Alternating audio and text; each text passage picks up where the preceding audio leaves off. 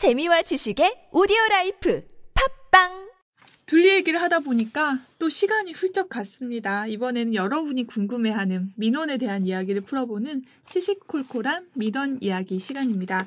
오늘은 어떤 민원 사연을 소개해 주실 건가요, 변리사님? 네, 오늘의 민원 사연을 읽어드릴게요. 안녕하세요. 저는 아이디어가 있는데 기술이 없는 40대 남성입니다.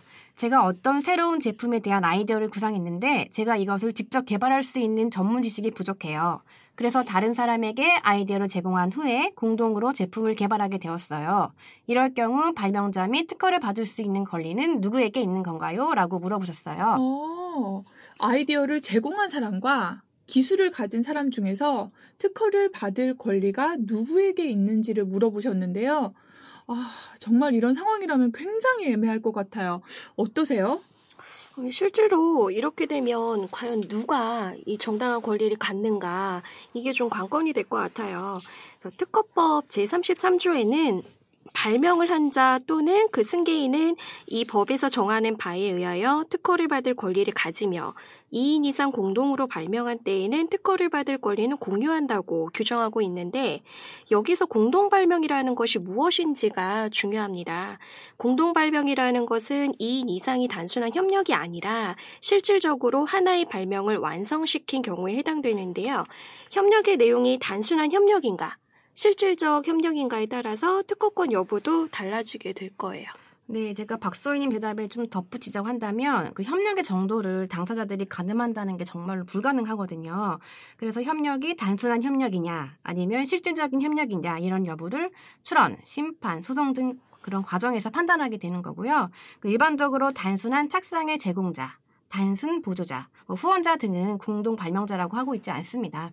어, 그렇다면 아이디어를 제공했다라는 사실 하나만으로 발명 특허에 대한 권리를 주장하는 게 어려울 수도 있다라는 말씀이시네요. 예, 아무래도 그렇습니다.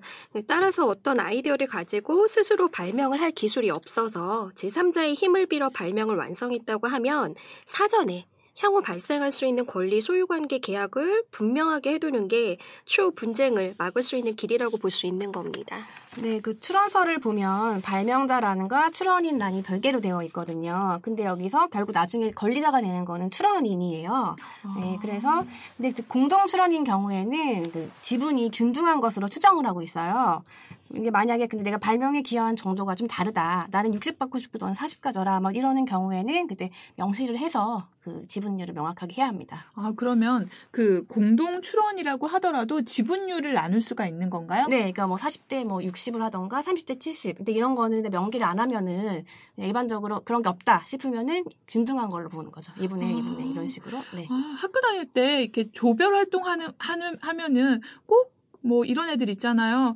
나는 뭐 별로 안 하고 딴 애들 실컷 다 했더니 거기 이름만 쓱 얹고 숟가락 얹는 애들 네, 있잖아요. 네, 아 진짜 억울했는데 특허권은 그런 식으로 얻는 게 아마도 힘들 것 같습니다. 이 정확하게 명기를 해서 정당하게 참여하고 같이 연구하고 땀 흘려야지 그에 대한 권리를 나눌 수 있도록 이제 허가를 내주신다라는 취지이신데요. 특허권은 학교 조별 과제가 아닌 만큼 억울한 사람이 없도록 어, 이렇게 권리만 챙기는 일이 없도록 보다 신중하고 꼼꼼한 판단이 필요할 것 같습니다. 네, 좀 잠깐 쉬었다 갈게요.